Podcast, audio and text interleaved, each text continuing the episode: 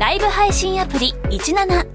ライブ配信の魅力は何といってもいつでも誰でもどこにいてもスマホ一つあれば楽しむことができること。17ではライバーと呼ばれるライブ配信者によるトーク音楽バーチャルやゲームなどの様々なライブ配信や著名人を起用した番組配信を24時間365日お届けしています。さらに現在17では月曜日から金曜日の「オールナイトニッポンゼロをリアルタイムでライブ配信中。パーソナリティやスタジオの様子を映像付きでお楽しみいただけるほか17限定のアフタートークもお届けしています。ぜひアプリをダウンロードしてお楽しみください。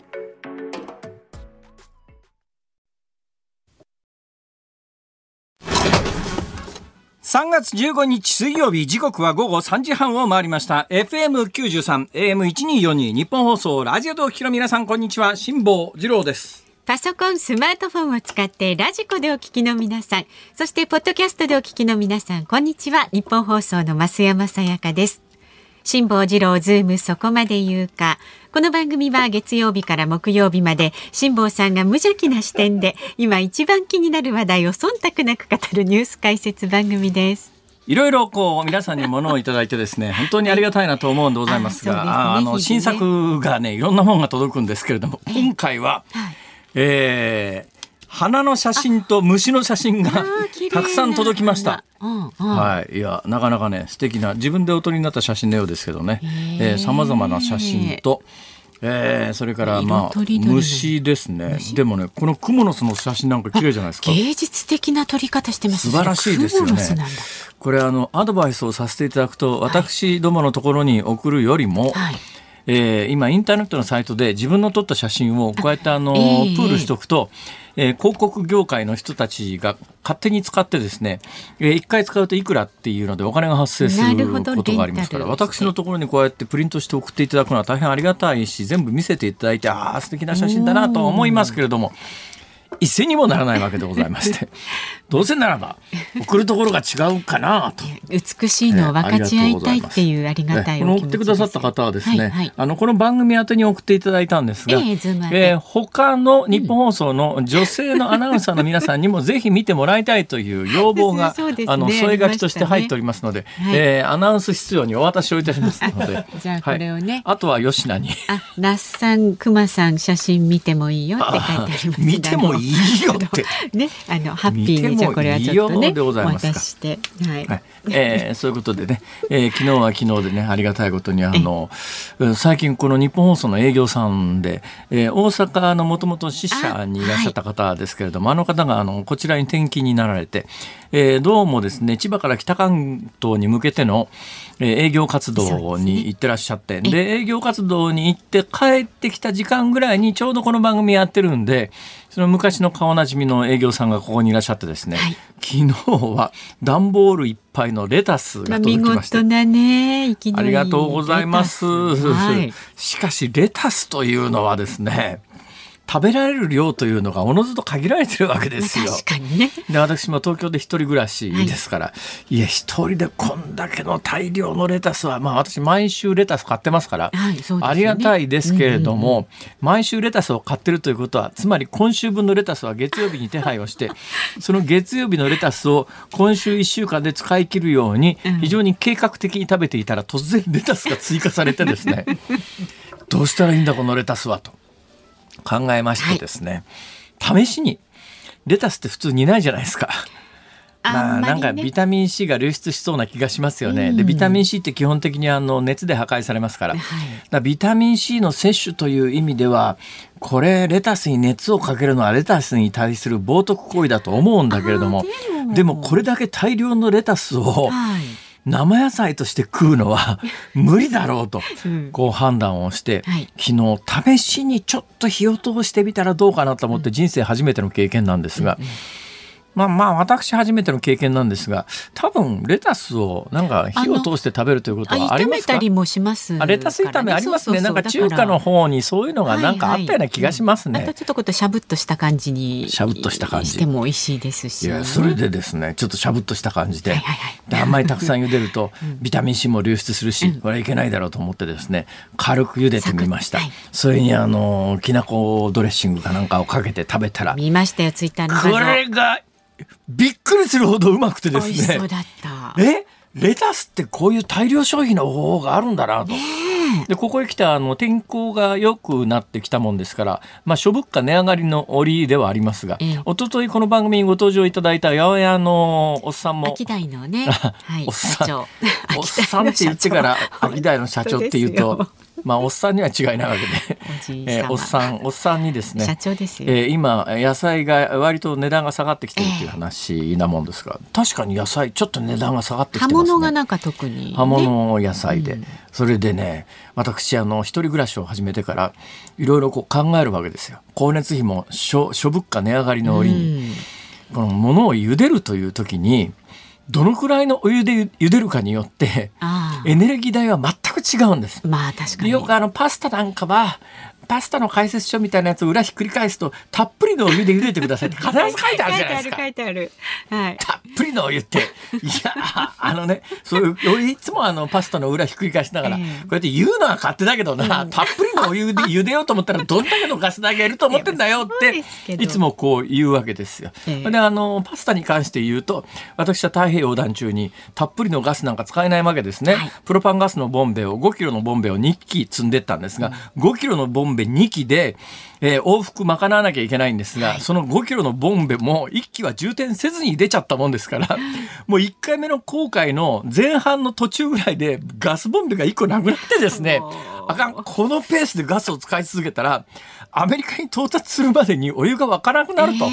で節約しなくちゃと。でいろいろ持ち込んだ食材の中でですね私結構パスタ楽しみにしてたんですよ。というのはパスタソースは今本当に美味しいものがレトルトでたくさん出てて、ねね、バリエーションがすごく多いもんですから、うん、パスタソースってパスタ茹でて上からかけるだけですからね。そうですよそれでもうねところがこのパスタを茹でるというのにそれ大量のエネルギーが消費されるわけですよ。で船の上でガスがもう上限決まってる中でなんとか食べられるまでにパスタを茹でようと思ったらどうするか。で帰ってきたからいろいろ調べたら、はい、茹で時間の短いパスタというのは今かなり出回ってるんですが、ね、私が太平洋横断に持ってったのは普通のパスタなんでそこそこ7分とか8分とか茹でないと食べられない。ねはいはいだけど7分も8分も毎回パスタ食べるごとに茹でていたらガスが確実に足りなくなる。それで一計を案じてですねとにかく食べられる状態にさえなりさえすればパスタソースはそこそこどうやったって美味しいわけだから、とりあえずパスタが緩くなればいいだろうと、ね。あのプチプチの針金みたいな状況からですね なんか食べた時にまあよくアルデンテって言うじゃないですか。ね。アルデンテ。ちょっとなんか歯ごたえが残る。そんなドヤ顔で言うことアルデンテって。ちょっとアルデンテ。私なんかね、まあ、最近白米炊く時もアルデンテいやそれはこれは単に芯が残ってるだけだろうっていう。ね。ね。昨日のラジオリビングの炊飯釜買った方がいいんじゃねえかって話美味しく食べられますからね。まあそんなこんなでですね、えー、パスタはアルデンテ、ちょっと中が芯が残ったぐらいがいいって言われますから、うん、そうだそのたっぷりのお湯で何もそんな長時間茹でなくても考えましてね、うん、フライパンに薄く水を張って、その薄く張ったフライパンを沸騰させるわけですよ。そこにえー、そのままだとパスタが入らないので2つ折りにしたパスタを、ねうん、そのひたひたのところぐらいまでにで沈めるわけですね。はい、それで沸騰させてあとは火を消して蓋をして何分も置いとくんです。余熱でっていう感じ、はい、まあ余熱でなんですね。早い話がまあうん麺が伸びるという状況になりますか？あんな状況で、うん、えー、一定時間放置しておくと15分ぐらい放置しておくと。なんとか食べられるぐらいの柔らかさになるんですね。含んでね。はい。これにもう秘蔵のパスタソースのお気に入りのパスタソースをかけて食べたら、はいはい、まずいのなのってね。それはパスタがちょっとまずやっぱりねパスタはたっぷりのお湯で茹でなきゃダメだわ。やっぱ書いてありますからね。そうなんですよ。ということで、えー、レタスを茹でて食べたら美味しかったと、うん、あこういう食べ方もあるよねと、うんうん、で話の本論はこっからなんですが、はい、それで今ほらガス代がえらいことになってますよね。であのほとんどの方は気が付いてらっしゃらないと思いますが3月から政府がですね燃料代に補助金を入れたんで1月2月に比べると3月あ2月からかな。だから統計上2月の物価が若干下がったような統計が出てるんですね、これなんでかというと、数字上のマジックで、政府が燃料代に補助金を入れたんで統計上それで物価上昇率がガッと抑えられたところがあって統計数字で見るとちょっと物価が安定してきてるように見えますが、そのそれはもうほとんど数字上のマジックみたいなもんで。あれ最近ちょっとガス代下がったかなと思ってらっしゃる方いると思いますがそれ政府の補助金が大量に入ってますから、うん、政府の補助金は今たとえ国債にしたっていつか税金ですからね、うん、だから我々の税金で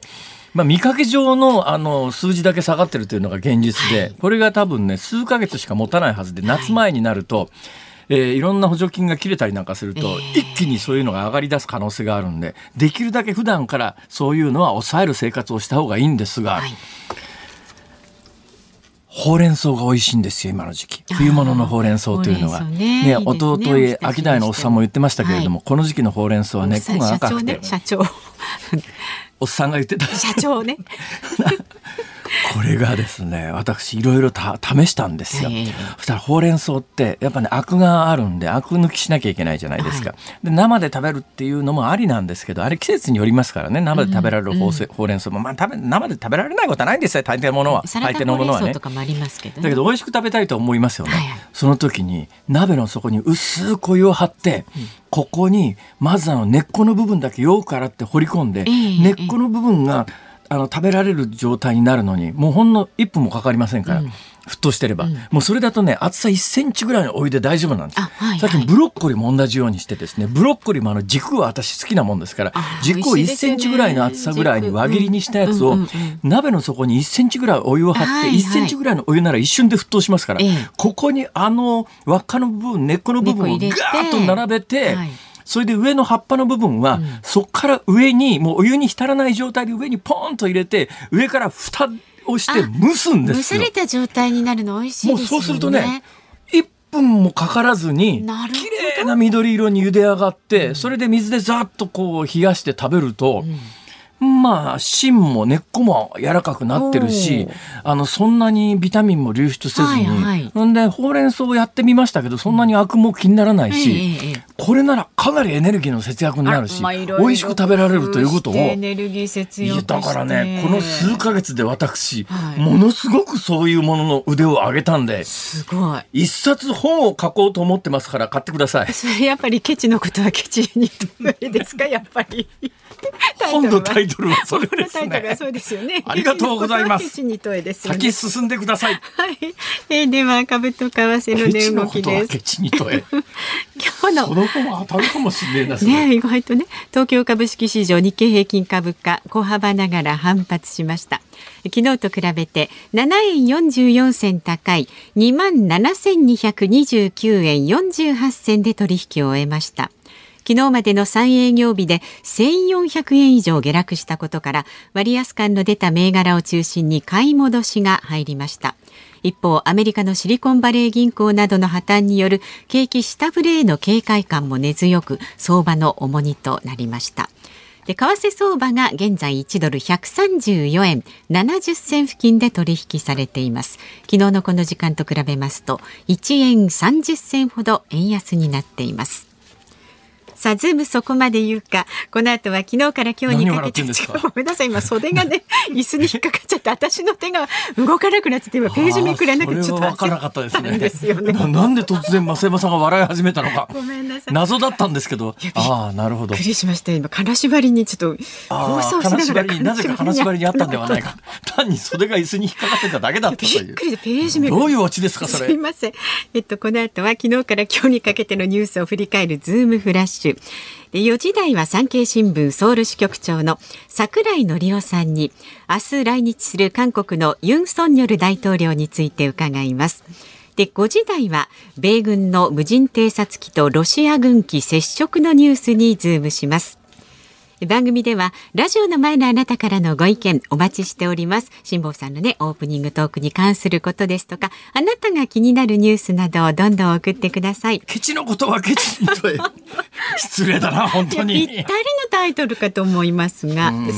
新しいほうれん草の茹で方。そうそうそう、はい、やっぱねその道の人のことに聞くの一番いいですよ、ね、私ねこれラジオで前ブロッコリーはね、はい、先にあのちょっとお湯で、えー、あの芯のところを下にしてって言ったらですね、ある知り合いから写真が送られてきまして その人は今までブロッコリーを茹でたことがなかったんですって。そうなん。で私のラジオを聞いて、こんな感じかしらって言って送ってくれた写真を見たら、はい、鍋の底に1センチぐらいお湯が張ってあって、はい、そこにブロッコリーが樹木のように立ってる。っていう、オブジェかこれはっていう。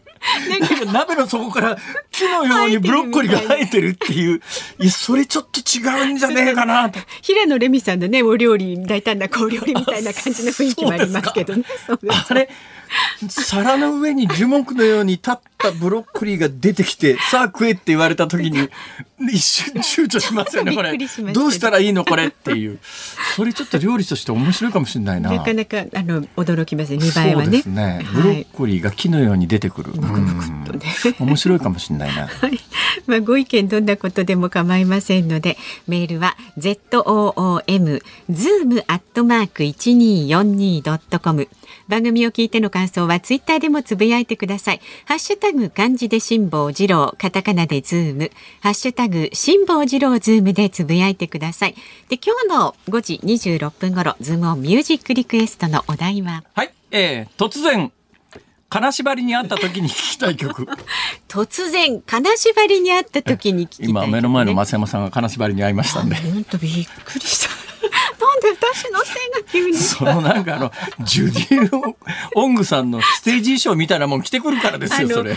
のちょっとパンタロンみたいにね手にこう腕が先ね、そうそう腕のそうですね。長袖の先がパンタロン状態になってるというジュディ・オングさんの、ちょっとね、はい。えー、ステージ衣装のようなものを今日お召しになってらっしゃいますが。はい。じゃ突然金縛りにあった時に聞きたい曲、はい、理由も添えてズームアットマーク一二四二ドットコムまで送ってください。お待ちしております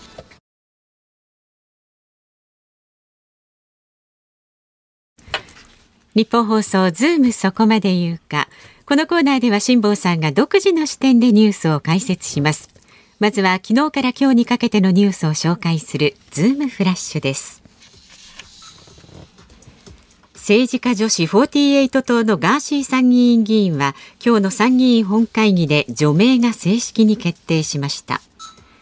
アメリカのウォール・ストリート・ジャーナルはアメリカの司法省と証券取引委員会がシリコンバレー銀行の経営破綻の経緯を調べていると報じました。破綻の前の週に親会社の経営陣が実行した自社株の売却についても調査しています。アメリカの IT 大手メタ旧フェイスブックはおよそ1万人の社員を追加削減すると発表しました。メタは去年の11月に当時の社員のおよそ13%にあたる1万1000人の削減を行っています。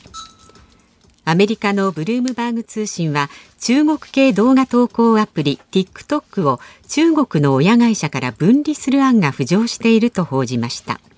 議会では安全保障の観点から全面禁止を視野に入れた法整備が進んでおりアメリカで事業を続けたい TikTok 側が最終手段として分離を検討しています。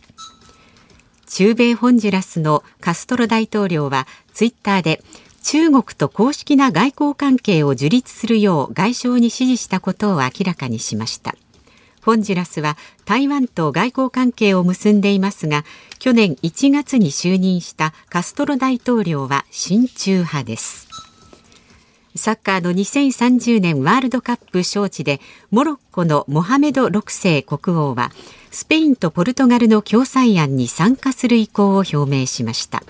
スペインとポルトガルは去年10月ロシアから侵攻を受けるウクライナが共催案に加わると発表していました。モロッコは2026年大会などワールドカップの開催地にこれまで5回立候補しいずれも失敗しています。富士急ハイランドは今年7月に新しい大型アトラクションを開業させると発表しました。バイクのようにまたがって乗車するコースターで詳細は6月以降に公表する予定です。総工費は45億円です。また東京都練馬区の豊島園跡地にオープンするワーナーブラザーススタジオツアー東京メイキングオブハリーポッターの開業日が6月16日に決定しました。日本マクドナルドは卵の目玉焼きを挟んだ春の定番ハンバーガーてりたまシリーズの販売を一部店舗で時間帯によって休止していると発表しました。鶏卵の確保が追いつかないためです。最近本当にね、えー、これは内田君の時にあの最新リポートというのをえー、実体験でおお話をしましたけれどもスーパー行くと夕方ぐらいになると、卵がもうないんですよ。で卵って私のイメージで言うと卵10個で180円から90円ぐらいが標準かなっていう思いがあって、長年そのぐらいの価格帯から変わってないよなと思っていたらあっという間に大体250円台から高い時は290円台ぐらいまで行ってそれでも。えー、夕方行ったら、あのー、大阪の私の自宅の近所のスーパーなんか行くとですね、うん、248円のスーパーの値札だけ残っていて、卵が全くないと。えー、どこのスーパーも卵の確保に苦労してるらしくて、まあ、これあの報道だといやインフルエンザ鳥インフルエンザが流行して大量に鳥が処分されたからっていう、はい、これがまあ基本的な報道のベースになってます。でもこれは嘘じゃないんだけどもでもそれと同時にそれだけが理由じゃなくてですねやっぱり円安物価高で、外国から輸入してくる鳥の餌が確保できなくてですね、で鳥の餌が確保できなくて鳥の餌が高くなると何が起きるかというと、はい、養鶏業者は効率考えるわけですよ、うん、そうすると若くて威勢が良くてどんどん卵を産む鶏は鶏産んでもらうけれども、はいはい、同じ餌食わしてるのに卵の産みが悪いだんだんそうなりますよね年齢とともに、うん、そういう鳥がどんどん処分されちゃってるので鳥インフルエンザだけじゃないんですよ理由は。餌の高騰というのが背景にあって、だからあのそうやって鶏の更新がうまい具合にいけばいいですけどそれ結構時間かかったりなんかするんで、はい、ただもう餌が高くなってるからその卵あんまり産まないような鶏に餌食わしてるよりは、うん、もうぶっちゃけあの厳しい言い方をすると潰しちゃった方がいいみたいなことになってて卵不足になってると、だから何でもかんでも鳥インフルエンザ違うですね。みんな納得するかっていうともっと大きな構造的な問題が背景にあるんだということは知っておかれた方がいいだろうと思います。はい、一つ前のニュースです。えー、豊島園跡地にあのハリー・ポッターのこれイギリスに先行してっていうか、もうだいぶ前にあって、うちの娘はイギリスまでわざわざ見に行ったらしいですがこれチケット取りに取るの結構大変らしいですねイギリスで。うん、で日本でも予約制になるということなんだけどもまさにうちの娘が中学校時代だから今から15年近く前に全巻揃えて、えー、なんか宝箱みたいなやつに入ってるのがあるわけですよ。それ買ってそれをもう一生懸命うちの子たちが読んでたのが今から。思えば15年ぐらい前だなと思うと、どうなのかしら。ハリポタ世代っていうのが今の若い人はもう入ってきてないのかな？それとも映画そのアマゾンプライムとかなんとかで映画見る機会はあるのかな、ね、あるのそれであの最近ね「ハリポタ」のシリーズの新作で「ファンタスティック・ビースト」っていうシリーズがあるんですが、イギリスの「ハリポタ」の施設にはその「ファンタスティック・ビースト」のアトラクションアトラクションというか展示はないんですが、この豊島園のやつにはあるんですよ。そうなんですか。うまくいくと世界中からハリポタファンが集まる、うん、まあ新たな聖地になる可能性も秘めてるので、私はまああのこういうの好きですから。ね、下さんいち早くね。はい、6月、はい、まず予約していってみようと。切ないのがその一つ前のニュースですよ。はい、富士急ハイランドがバイクにまたがるような多分新しい絶叫系のコースター。スリリングな。スリリングな写真がもうすでに公開されてますけど。うんえー、この番組で数年前に、うんえー、65歳の年齢制限の富士急ハイランドのアトラクションには乗れなくなるというのを取材に行ったじゃないですか。そうだ、辛坊さん。私絶対それ年齢制限で無理だと思いますよ。なんか切ないですよね。切ないですね。これだけアトラクションとかそういうの絶叫系が好きなのに、年齢制限で締め出されるって。いや、かわいそう。同じような目に何年か前に沖縄に行ったらですね、沖縄でダイビング、ダイビングじゃないですよ。あの、スキンダイビングでシュノーケリングのツアー申し込もうとしたら電話で何歳ですかって、60何歳ですって言ったら、あ、あの、60歳までの方に限定されて、ええー、シュノーケリングもダメかよみたいな。これ安全第一ということでね、仕方がないです。ズームフラッシュでした。3月15日水曜日時刻は午後3時3分を回っています。東京有楽町日本放送第3スタジオから辛坊治郎と。増山さやかでお送りしています。さあ今日もメッセージをいただいております。ありがとうございます。神奈川県三浦郡の43歳の女性ケチはケチでもエチケットさんです。辛坊さん。ケチはケチでもエチケット。うんはい、語呂がねいいですね、はい辛坊さんケチのことはケチに問え魂さすがです。いやいやそれちょっと誤解です。そんな、えー物や資源を大切にする辛坊さん。それは正しい認識です。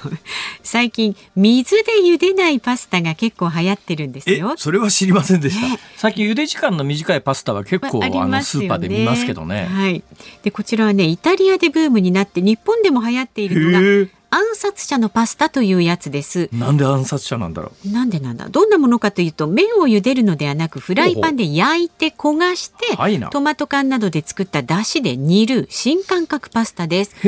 お料理 YouTuber さんがやっていてよく真似しています。あああそうなんだ。焼いて茹でるんだ。焼いて茹でるんだ、あーなんか、うん、どのくらいゆ茹で時間がかかるかが問題です そねこですよね。ケチのことはケチえー誰がケチやねん。何を言ってんだ。はいあれですかね、スープパスタみたいな感じですかね。っていう感じ。スープカレーみたいなもんですかね。あ結構カリカリだそうです。食べ結たことある。構カリカリだとディレクターの江澤さんが言ってます。ね、はい。じゃあ割と麺が固めというかカリッとした感じになへーったそれから神奈川県横浜市36歳の男性、まんまる7号さんはですねレタスはチャーハンに入れるととても美味しいですよ。レタスを軽く炒めて別の器に取り出して、チャーハンにレタス入ってん相性ね抜群です、えで市販の冷凍チャーハンをフライパンで炒めて解凍され市たところに販の冷凍チャーハン。市販の冷凍チャーハンよくできてるわ。美味しいですよね。あびっくりするぐらいうまいよね。ですよね。だけどあれうまいなと思うのはね塩分きついからだと思うよ。それでこの方はね、えーそのまあ炒めてそこにチャーハンにレタスを混ぜると。で市販のチャーハンはちょっと味が濃いめだったりするのでレタスで程よく薄まりますと。なるほどね。でエビやカニカマなど足すと彩りも良くなりますがそれだと高くついちゃうかもですね。ああ、ね。レタスですか。まあレタスの安い時期はね、野菜って本当にあの季節と天候によって値段の変動幅が大きいですから、安い時にあの思いっきり食べておいた方がいいですよ。今はちょっとやっぱり野菜はね、いい感じですけども、うんうん。どうなんだろう。週末ぐらいからちょっと天気荒れるんで、そうなるとどうなるかわかんないですけどね。土曜日なんかねちょっと寒くなってはい。お天気悪くなります、えーいやーパスタも奥が深いなと思ったのはですね、うん。パスタに関して言うと、たっぷりのお湯で茹でろっていうのと同時にですね、イタリアなんかに行くと海の水で茹でろっていうぐらいやっぱ茹で水のあの塩分濃度を上げろって言われるんですよ。ところがですね私が大阪で何十年か前に行ったイタリア人のコックがはい。やってきて作ってくれるパスタ屋に行ったらですね、とにかくね塩辛くて食えたもんじゃないの。そんなに？え？イタリア人のシェフが目の前に来てそれでテーブルに来て「どうですか?」とか聞くわけですよ。こんな塩辛いもん食えるか？って言ってやるわけにもいかないじゃないですか。なんかいやあの美味しいよみたいなこと言言うんだけども、ええイタリアの本場のスパゲッティがこれかと思ってまあ。パスタ自体がしょっぱいんですか？だからわかんないなんでそんなに塩辛いのかわかんないですけど猛烈塩辛かったんですよ。へえええ。あっという間に店なくなりましたけどね。あそうね。やっぱちょっとお口に合わない方が多かったんですいねや、まあ、その店特別だったら私イタリア行きましたけどこんなに塩辛いパスタ食ったことがなかったんでうん。なんか間違ってんじゃねえかこの店はと、ねえ、はい、そんな経験がありますが、えまあ、あの少ないエネルギーでどうやったら美味しく食べられるか。ぜひ皆さんのアイディアを教えてください。あそういうアイディアあったらお待ちしております。そんなことも含めニュースのこともちろん結構です。メールは zoom zoom アットマーク 1242.com ツイッターでもつぶやいてください。ハッシュタグ辛坊治郎ズームでつぶやいてください。で今日のズームオンミュージックリクエストのお題は突然金縛りにあった時に聞きたい曲です。選曲の理由も書いて zoom アットマーク 1242.com でお待ちしております。この後は日韓関係にズームしていきます。辛坊さんが独自の視点でニュースを解説するズームオン。この時間特集するニュースはこちらです。日韓首脳12年ぶりの共同会見開催へ。明日韓国のユン・ソンニョル大統領が来日します。日韓両政府は明日開催される首脳会談後共同記者会見を行う方向で調整しています。実現すると2011年に当時の野田総理大臣とイ・ミョンバク大イ・ミョンバク大統領が行って以来およそ12年ぶりとなります。さあでは今日はここで産経新聞ソウル支局長の櫻井則夫さんと今お電話がつながっています櫻井さんよろしくお願いしますあ、こんにちは、福井です。よろしくお願いします。いや、お忙しいところすいません。だって韓国大統領は明日来日ですか？日韓日韓首脳会談なんで取材で大変でしょ今。そうですね。先ほど韓国からこう東京に到着したばかりでしてですね。今東京なんですか？バタバタとしております。今東京に、えー、飛行機に乗って今到到着いたしました。あ、そうですか。ご苦労様です。もうちょっと早くいらっしゃったらスタジオに来ていただけたのにね。そうですね。まあ、それはしょうがないですね。しょうがないです。どうなんですか？あの、韓国で、えー、野球っちゅうのが、韓国ってあの、えー、最初に初戦でオーストラリアに負けたりなんかしたじゃないですか。で日本、今、WBC すごいあの盛り上がりなんですが、韓国初戦っていうか予選で敗退しちゃったんで、どんな感じです？えー、っと、初からですね、えー、あまりあの勝てないんじゃないだろうかという予測があったんですけども、えー、そうですね、であの韓国の場合ですね、特に日本と対戦するときって、その民族意識がかき立てられるというか、ですね非常に勝とうということになるんですけども、えー、今回、そんな反日意識とかが高まることなく、例えば大谷選手はすごいとかですね、えー、やっぱり韓国、その投手陣が悪かったからもう仕方ないよねというような反応が多かったですね。えー、あそうですか、どうなんですか、韓国における野球そのものの人気っていうのは、どの程度のものなんですか？えー、っと日本と同じようなところがありまして、サッカー日記の方にかなり流れましたけども、はいはい、最近ですね、結構お、スタジアムの中でバーベキューができたりですね、家族であの楽しめたりするので、ですね新しい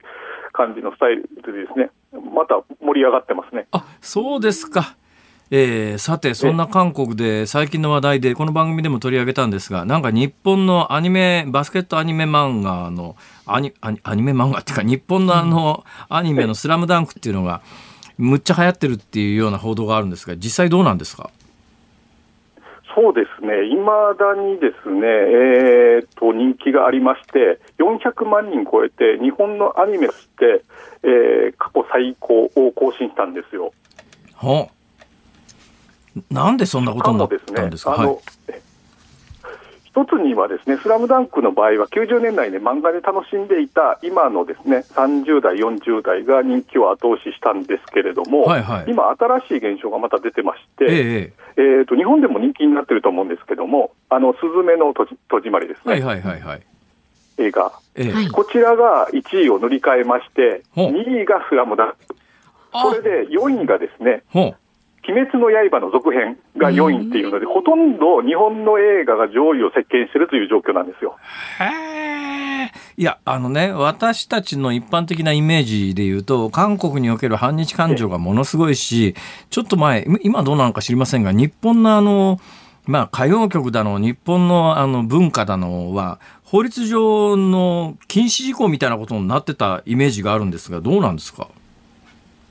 そうですね、それ自体が、えー、90年代まで、え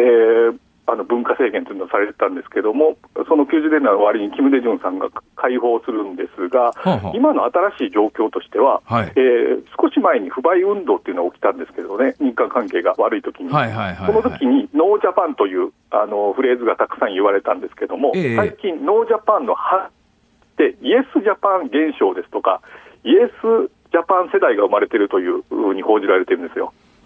なんでそんなことになったのか、どの辺の世代がそれを牽引しているのか、どんな感じですか？えーと、2、30代ですね、2、30代の人は別にあの反日感情を気にせずに日本に直接旅行に行って、日本の食べ物を楽しんだり、日本のアニメを楽しんだりっていう、韓国の中でやっぱり親日派って言われると非常に恐れるんでですね、あのそれであの周りの空気を読むというのがあったんですけども、今の2、30代は、その現実の日本の食べ物だとか、アニメいいじゃないかっていうのその反日感情ですから、親日とかいう言葉を気にしない世代が生まれてるんですね。あいやまあ今私あの通勤途上で築地あたりの市場通ることが多いんですけども韓国からのその若年層の観光客ってすごい数になってて、すごいですねいややっぱりそれ感じます？私もえそうですね。空港からこちら来てあのまだ韓国にいるのかと思うぐらい 特にやっぱり2 3 0代の韓国のあの日本に来る外観光客が多かったですね。はあ、どうですか？逆に韓国に行って日本からの観光客ってどの程度の感じですか？あまた多いですね、えー、日本から海外に行く人がコロナ以降減ったと言ってるんですけども、ええ、やはりあの韓流ドラマとかの影響で、はい。えー、日本人の観光客って今増えてますね、韓国の方で。あそうですか。ええ。そんな中ですね、まあ、今回最近のまあ政治的な話題でいうと、えー、今の韓国の政権がいわゆる徴用工訴訟で、まあ、韓国の第三者財団みたいなところに第三者機関みたいなところに韓国の企業に金を出させて、えー、賠償金を支払うと。えーまあ、これあの日本からすりゃですね1965年の日韓あの請求請求権協定の文言上も当然だろうと思うんだけどでも韓国の従来の世論からするとその解決方法で韓国世論がよく納得するよねっていうような私なんかの感覚なんですがこれで落ち着きそうなんですかこれ？これはまだ予断を許さない状況なんですけれども、その日本人の感覚からすると、これっていうのは、えー、韓国の裁判の国内問題だろうという気がするんですけども、はいはい、以前からやはり最高裁っていうのが判決出したので、ええ、少なくとも何らかの日本企業なり日本側の謝罪ですとか、直接その賠償が難しくても、直接なんか資金がその原告側に渡るような、はい、この2つの条件がないと、ええあの前に進まないという世論が強かったんですね、えー、今回、このことも欠けてるわけですね、間接的に、えー、昔からの共同宣言なりを継承するとは明言したり、他のような基金に出資するという見通しですけれども、2つとも欠けているので、えー、今、最近の世論調査ですと、大体6割が承服できないと、この解決策に反対だという世論があります。はいはいはいまあ、6割反対はまあ当然そうだろうなと思うんだけど逆に3割ぐらい賛成の人がいるのが驚きっていうかですね大統領にとってはかなりの政治的リスクだろうと思うんですが今回その韓国大統領がこの政治的リスクを負ったのはどういう背景なんですか？えーと、2つの理由があると思うんですけども、はいはい、あの面白いことにユンさんがあ何回もこの前後してですね繰り返しているのがあの未来世代のためにこれを解決すると、あのずっとはあの日韓関係悪いまんまだったら、やっぱり次の20歳、30代に負担を残すということで、未来、次の世代のために解決しますよということを強調していて、ええ、先ほど世論調査の結果をご紹介したんですけども、驚くことに、先ほど話題になった2、30代ですね、はいはい、イエスジャパン世代は、過半数がこの解決策に賛成なんですよ。ああ、そうなんですか。ええそれはかなり驚きですね。ええー、私もこれだけの変化って驚きだと思うんですけども、えー、今後、ずっと今ですね、支持率が高いわけではないんですよね、40%台ですとか30%台で、はいはいはい、で国会でも少数のようになってるんですよ、はいはい、あのユンユン政権の方がですね。すね要するにえー、ねじれ国会っていうかなんか、まあ、韓国は一員制ですがその要するに大統領府と、えーえー、いやや与党と野党が逆転している議会を抱えながらの政治ですよね。ええ、そうした中でやはり野党、与党ともに次の世代、2、30代っていうのの心をつかめるかっていうのが一番のここれからの政権運営の鍵を握るんですけれども、はい、それと今回のそのイエスジャパン世代の動向っていうのは、ある意味、あの連動してるわけですね。なるほどね。まあ、あの長期的目線で立った時に今回の解決は損ではないというふうに今、韓国の大統領は見てるということですね。そうですね大統領自体はそれで、えー、そのトップダウンで決断したと説明してるんですけども何せ、えー、野党側が、えー、あの国会の中で多数派を占めてますし野党側は本当に日本の軍国主義がまた朝鮮半島を蹂躙するみたいな感じの批判を繰り広げてますので、やはりあの今後、緊張状態続きそうですね。まあ、韓国の大統領は5年1期しかできないので、えー、数年後にはまたあの政権交代の可能性もあるだろうなとも思うんですが、政権交代をしてですね、いや、まあ前政権のような政権が誕生したときに、今回肩代わりしましたというところが、また日本企業に請求みたいなことにならないかと、このあたりのリスクはどうなんですか？ここがやはり日本側って、あの過去のですね前の政権時のその悪い記憶というトラウマが大きいと思うんですけれども、はい、今回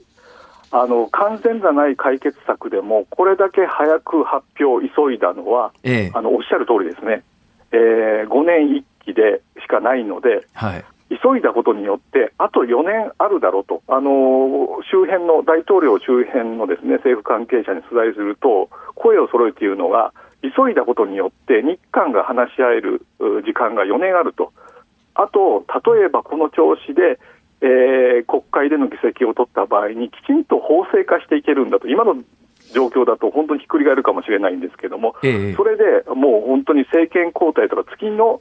政権になっても揺るがない日韓関係を作るために、急いであと4年を残すために、えー、急いだんだというふうに説明してますね。なるほど、私、韓国の政治制度、よくあんまり理解してないんですけれども、今、大統領府と議会は、えー、与党と野党が逆転している状況ですが、これ、どっかで選挙が起きて、今の大統領府と同じ議会の構成、だから議会で今の大統領府の与党が与党になれる可能性って、どっかにあるんですか、どっかのタイミングで。えちょうど来年の春にはい、えー、日本でいう総選挙が行われるんですよ。ええ、そこで勝ってこそ本当に政権交代を果たしたと言えることになるんですね。ど、ね,、うなんですか、その来年の春の選挙の見通しっていうのは？まあ、難しいところ、どちらになるかわからないところなんですけども、ええ、ただ、今回急いだ理由、この解決策発表を急いだ理由の一つが、はい、やっぱり対日政策っていうの、世論の反発も大きいですので、え、選挙近くになると発表できないです。なるほどね。さっさと発表して、次のいろんな政策、特に2、30代をターゲットにした雇用の問題ですとか、はいはいはい、新しいその仕事を増やしたり、ええ、あの、国民受けする政策をどんどん打っていこうということで、はい、このタイミングしかなかったというふうにも言われてます、ねね、これが先に伸びて、来年の春に近づけば近づくほど、こういう、まあ、日本側に、あの、いや全面的に敗北みたいなそういう決着はできないので、早めにこれに終止符を打って逆にこれによって経済が復活みたいなことになって若年層の雇用も増えたりすると選挙にいい影響を与えるという、まあ、そういう話ですね。そうですね。え。どうなんですか？その経済っていうとですね、最近ちょっと私あんまり韓国行こうという気が起きない最大の理由は、一昔前は韓国に行くといろんなものを飲んだり食べたり買ったりした時にうわー安いわやっぱり日本よりという感覚があったんですが今どんなことになってます？えー、あの物価日本でも物価上がっていると聞いてたんですけどもやはり、えー、あのその例えば昼のランチでごあのご飯食べたりするので、はい、えー、日本円でいうと1000円以上っていうのは当然であって1500円ですとかそういうのが当然な状態。ものすごい勢いで物価が上がっている感じがありますね。韓国で昼ご飯食べるとそんなに高級店じゃなくて安いとこ探しても1000円超えちゃうって感じですか？そうですね。あの日本でいううどんのようなですね向こうの伝統的なですね、はい、コックスというような普通の蕎麦屋さんに行っても1000円かかってしまうと以前なら本当に500円だとかあその程度の食べ物だったものが今になってここ数年間で本当に物価が上がっている状況です、ね、ああそれはまあ韓国の物価高と円安と両方効いてるんだと思いますがそうすると韓国から逆に日本に観光に来て、日本で昼ご飯食べると安いねって感じなんでしょうねきっと。安い上に、日本の場合は本当に職人さんですとか、あのシェフの方があの切り詰めてもですね、えー、いいもの出そうと、安くて美味しいもの出そうっていうのがあるので、ええ、本当に美味しいものを安く食べれるっていうので、日本に行って食べ物を食べるのが楽しみだというのを周辺の韓国人もよく言いますね。いやちょっと前は韓国行ってご飯美味しいもの食べようって感じだったんですが、今、韓国で美味しいもの食べられないんですか？もうもあの美味しいものないわけじゃないですけども、ちょっとしたものでも高いので、それだと本当に少しの休みがあれば、日本に来て、えー、美味しいものは楽しみたいというのと、あの例えばあのかん、おまかせという日本語はそのまま、えー、韓国で通じるんですよ。通じるんですか？あのシェフのこだ、えー、おまかせという言葉を言ったら、本当にコース料理ですとか、その店の一番、えー、自信の料理が出てくる。本当ですね。私今度行ったらお店でおまかせって言ってみますよ。ええ言ったら本当に高いものが出てきますよ。その自信作なので。だからね。あ、そうなんだ。そうですか。さて、まあ、あの、最後にですね、安全保障の話をお伺いしたいんですが、えー、まあ、韓国がここまでやっぱりあの日韓関係改善っていうのは、やっぱりあの、北朝鮮っていう存在があるんだと思うんですけども、この安全保障については、今回、明日の、まあ、日韓の会談ですね、何が中心でどんなことが話し合われそうですか？やはり北朝鮮の問題ですね、危機感、あのユン大統領、岸田総理ともに危機意識を持っているのは、北朝鮮に対してどうあの国民の安全を守っていくかという問題なので、例えばその北朝鮮のミサイル情報の共有っていうのをもっともっと深めていこうもののあの確認を意見で一致をすると見られますね。私ね、不思議だなと思うのは、もう最近行ってないんであれなんですが、ちょっと前に韓国行ってて、つくづく不思議だなと思うのは、あの、韓国で普通の人とこう話してて、我々が考えるほど、なんか北朝鮮の政治体制とか独裁体制とか、あの、食料でどんどん餓死者が出てるとか、人権侵害だとかっていうことに関して、そんなに批判的な意見ってあんまり聞かないんですけども、韓国の人は北朝鮮にどう思ってんですかね？あの一言で言うと、日本人ほどに関心がないと、もうあのミサイル撃ったりするのは慣れっこになってて、どうせあのこちらに韓国の方には飛んでこないんでしょうと、同じ民族を対象に攻撃しないんでしょうという感覚が一般にあったんですけれども、最近になって特に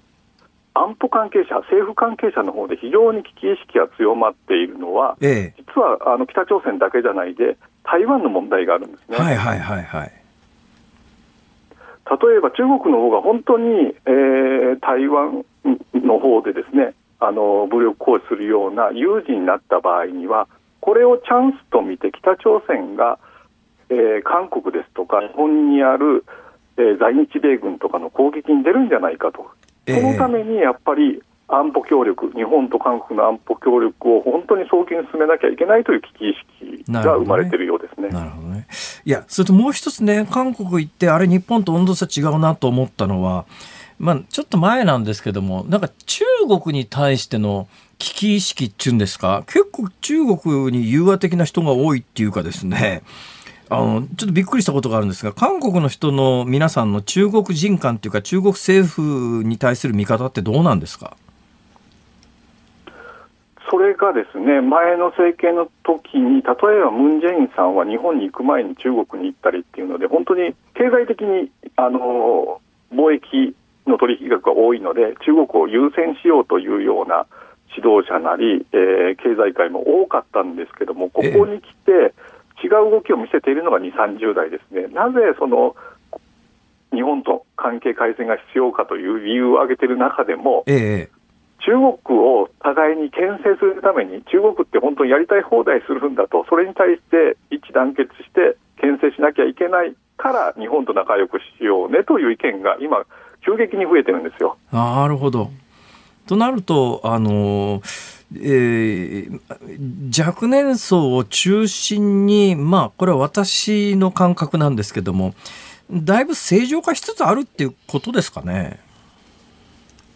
ここがだから今、本当に世論的には6割ぐらい、この今のユンさんの解決策に反対していますから、はいはい、どれだけ今の大統領が踏ん張れるかにかかっていると思われますね。なるほどね。どうですか？あの今の政権はまあ当然一期で5年で終わりなんですけども後継者今の政権の直接の後継者が次の大統領に座ることができる可能性ってどんなもんだと思います？当にあれですね、あのフィフティフィフティ5割ぐらいどうなるか、有力な後継者がいるわけでもないですし、与党内で有力な政治家がいなかったので、全く政治経験のない検察官だったユン・ソン・ヨルさんが大統領になったぐらいですから、はいはい、やっぱり一般の人の政治離れっていうのを進んでいてですね、ええ、本当に政界の動きって予想ができないんですよ。なるほどね。いやよくわかりました。あのー、ね、えー、日韓の首脳会談の取材の直前のお忙しい時にどうもありがとうございました。移動中にどうもありがとうございました。今日は産経新聞ソウル支局長の櫻井則夫さんに伺いました。ニッポン放送辛坊治郎ズームそこまで言うかをポッドキャスト YouTube でお聞きのあなた。いつもどうもありがとうございます。ニッポン放送の増山さやかです。お聞きの内容は配信用に編集したものです。辛坊治郎ズームそこまで言うかはラジオ局ニッポン放送で月曜日から木曜日午後3時半から毎日生放送でお送りしています。番組はラジオの FM93 AM1242 に加えてラジコでもお聞きいただけます。ラジオラジコではポッドキャスト YouTube 版にはないコンテンツが盛りだくさん。アトムさん吉田由紀ちゃんの中継企画さらに辛坊さんが「夕刊富士」の気になる記事を解説するコーナーそして辛坊さんが聞きたい曲をお送りする「ズームオンミュージックリクエスト」などラジオラジコでしか聞けないあんなことやこんなことがいっぱいです。ポッドキャスト YouTube を聞いた後はぜひラジオラジコで辛坊治郎ズームそこまで言うかをお楽しみください。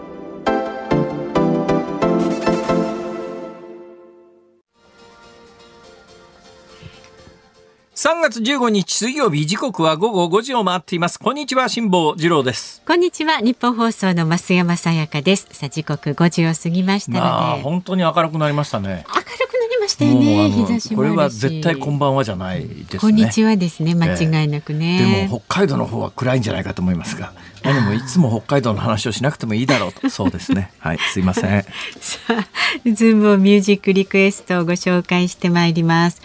今日のお題は突然金縛りにあった時に聞きたい曲です。番組冒頭増山さんがそうなりました。そうびっくりしましたの。袖がねここ椅子に引っかかっちゃって手が動かなくなったところからこういうお題になりました。まず新潟県新潟市57歳男性の小屋小屋さん。突然金縛りにあった時に聞きたい曲ですがアンリさんの悲しみが止まらないをお願いします。なんで？金縛りが止まらない。いやえ？金縛りが止まらない。え相当悲しみが止まらない。金縛りが止まらない。はい、ありがとうございます。はい、えー、千葉県千葉市の西郷徳森さん55歳男性は金縛りになるなんて何かに取り憑かれましたか？そこで中山美穂さんのついてるね。乗ってるねを理解します歌詞の内容が。ついてるね。呪ってるね。いやいやの呪ってない呪ってない。ええー、それはびっくりしたなもう。よくお考えになって。ありがとうございます。ありがとうございます、はい。それから愛知県の愛知の A61 助さん61歳のね男性の方、えー、突然金縛りにあった時に聞きたい曲ですが金縛りになる時は霊が来ていると言われています、はいはい、増山さんはアナウンサーなので言葉の霊が寄ってきたんじゃないでしょうか。で言葉の霊といえば言霊ですね言霊、うん、サザンですね。そうです。愛の言霊ね。リクエストしますと、はい、なるほどなるほど。それから港区の二刀流海岸さん69歳男性は時の流れに身を任せテレサテンさん。あそういう時はね。そうそう慌ててジタバタするとかえって悪化しそう諦めてひたすら時間が過ぎて症状が治まるのを待つしかないと。あとは千葉県市原市64歳の天然よっこママさんは金縛りになって固まってしまってストップしちゃう状態なのでシュープリームスの「ストップ・イン・ザ・ネーム・オブ・ラブ」ちょっと古いですが。ストップがね、タイトルに入ってる曲そこそこありそうな気しますけど、ね、ありますね。私のハートはストップモーションとかね、はい、ちょっと古いです。あ言っちゃった。次の方がそうでした。兵庫県三田市の、えー、セコビッチコスイデンさん私と一緒、はいはい、67歳は、えー、桑井智子さん。私のどんなラジオネームですかわかんないです。ねセコ。は、はい、えー、で何ですか？私のハートはストップモーションです。はいズームオンミュージックリクエスト。中山美穂ついてるね。呪ってるね。乗ってるねね。はい、はい、えー、じゃあこちらエンディングでお送りしますんで楽しみにお待ちください。さあ番組ではラジオの前のあなたからのご意見24時間お待ちしております。辛坊さんへの質問ニュースや普段の生活で感じる疑問なども送ってくださいメールは z o o m zoom アットマーク一二四二ドットコム。ツイッターはハッシュタグ辛坊治郎ズームでつぶやいてください。メッセージお待ちしております。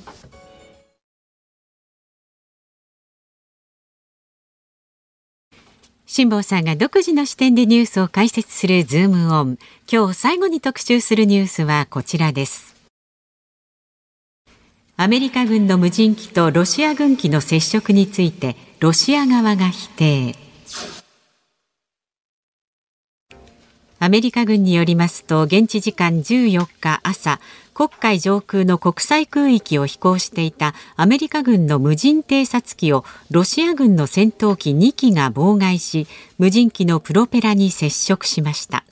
無人機は海に墜落したということです。一方ロシア国防省は無人機と接触することはなく安全に帰還したとしてアメリカ側の発表を否定しました。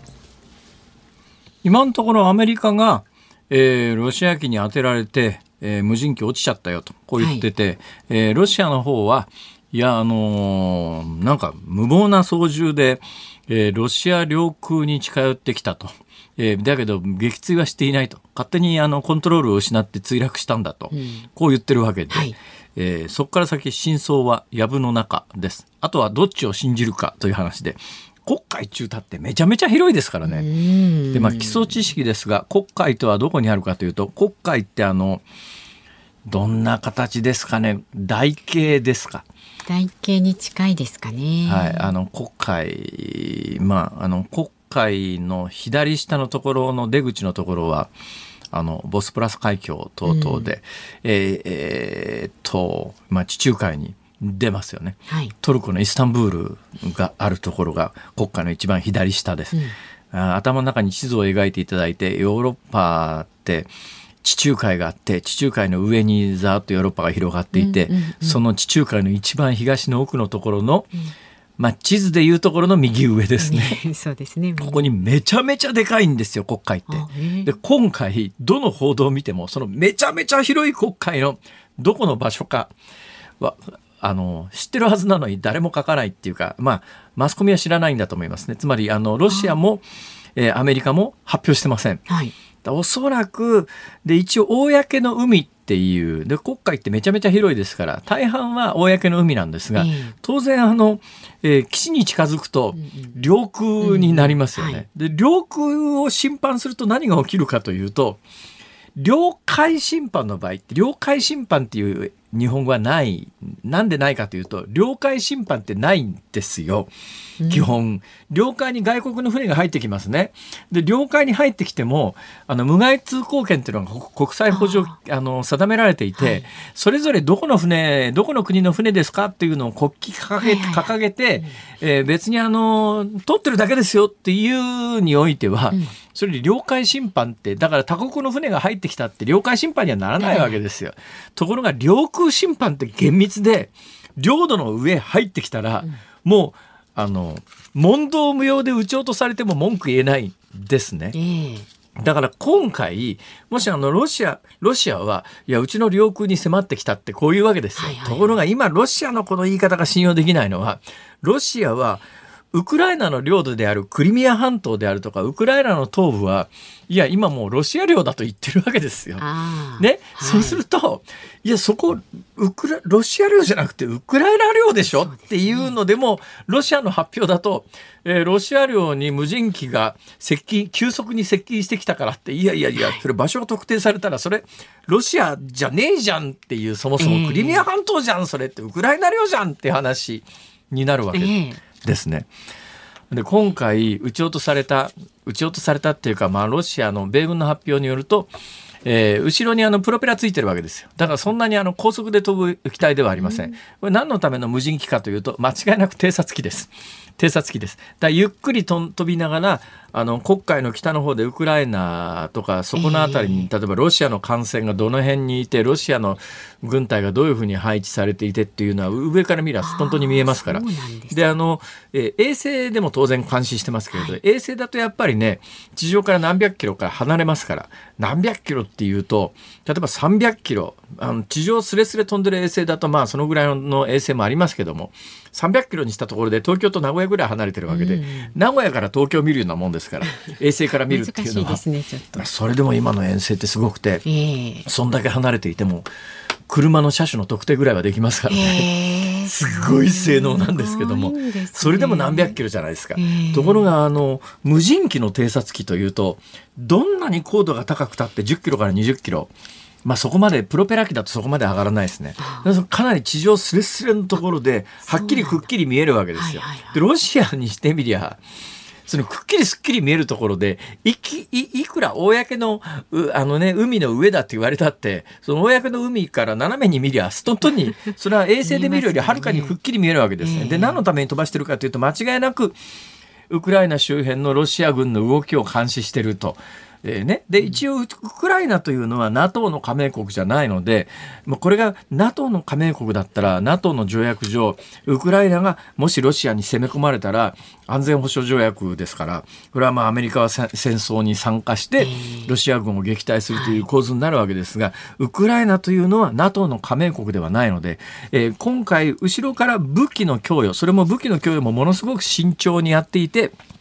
ロシア領内を直接攻撃できるようなあのミサイルは供与しないし、ウクライナが欲しいって言ってる戦闘機もいや戦闘機まで供与すると戦争がエスカレーションしてアメリカがって言われちゃうんでその戦闘機の供与もしないしっていうギリギリのところで武器の供与を続けてるだけの話で直接アメリカが戦争に参加してるわけではないんだけれどもどうやら水面下でウクライナに軍事的な情報は提供してるんじゃないの？ってそうじゃなかったらなかなかね今まででもウクライナがえいくつかの船撃沈したりとかっていう、ロシアの船撃沈したりとかっていう重要な戦果を上げてるんですがウクライナの単独の情報であれは無理だろうと。だからおそらくアメリカから情報はもらってるんだろうってじゃあその情報をどうやって集めてるかというと今回みたいな無人機を通じてあの、うん、情報収集をしてると。ロシアにしてみたら、領空に入ってくりゃ問答無用で撃ち落としても国際条約上問題ないけれども公の、ね、海域空域を飛んでるところを撃ち落とすといきいくらそのいやまあこういう絶対軍事情報こいつスパイしてるよなと思ってもやっぱり角が立つわけです。躊躇するんでしょう、ね、でそれだけの、はい、まああの偵察あの無人機だから、はい、間違いなく何が起きたかはしっかりもうアメリカは持ってるはずです。ね、それはもうもう周りずっとカメラで監視してるような飛行機ですから。えーえー、で、まあ、今回言われてるのはどうもその監視のカメラを妨害するために液体をジェット機から、まあ、ジェット戦闘機から巻くんですね。そうするとまあレンズにいろんなものがつくとものが見えなくなるじゃないですか。だからその監視活動を妨害しようと思っていろいろやってて。だからわざとやったのか不測の事態のなのかが分かんないんですよこれが。だからわざと当てて落としたのか、うん。いやそうやってあの妨害工作をしてるうちにたまたま、まあ、戦闘機の方がはるかにスピードが速いので、えー、えー、プロペラ式の、うん、無人機ってスピードが遅いですからスピードが遅くなるとジェット戦闘機ってコントロール難しくなるんですよ。ほ、うん、でたまたま当たっちゃった可能性もあるんですがわざとなのかわざとじゃないかわからないけどその辺りって間違いなくこの戦闘機から見た映像とか航跡とかからわかるんですけどもそれがわかると、うん、えーアメリカもロシアもこれ以上エスカレーションしたくないわけですよ。一応の抗議はするし、今後の牽制もあってロシアの側からするともう頼むからさそのその監視やめてよそれって。でアメリカの側からすると、えー、まあももちろんその当然のことながらウクライナ攻撃やめろよって話なんだけど、お互いこれ以上エスカレーションさせたくないという思いで。情報は分かってる細かいところまで全部分かってんだけど証拠も多分抑えられているんだけどあえて出さないっていうことなんだろうと思います。そういう事情なんえだからね今後予言しておくと、えー、この今回の衝突事故の詳細は分かっていても米軍は出してこない可能性が高いなと。言ってたら明日全部出てきたら大橋だよこれ。まあそしたら謝ればいいじゃないですか、ね、そうですね。ね間違ったらすぐに謝る。そうですそうです、はい、これが大切ですよ政治家の皆さん。はいズームオンでした。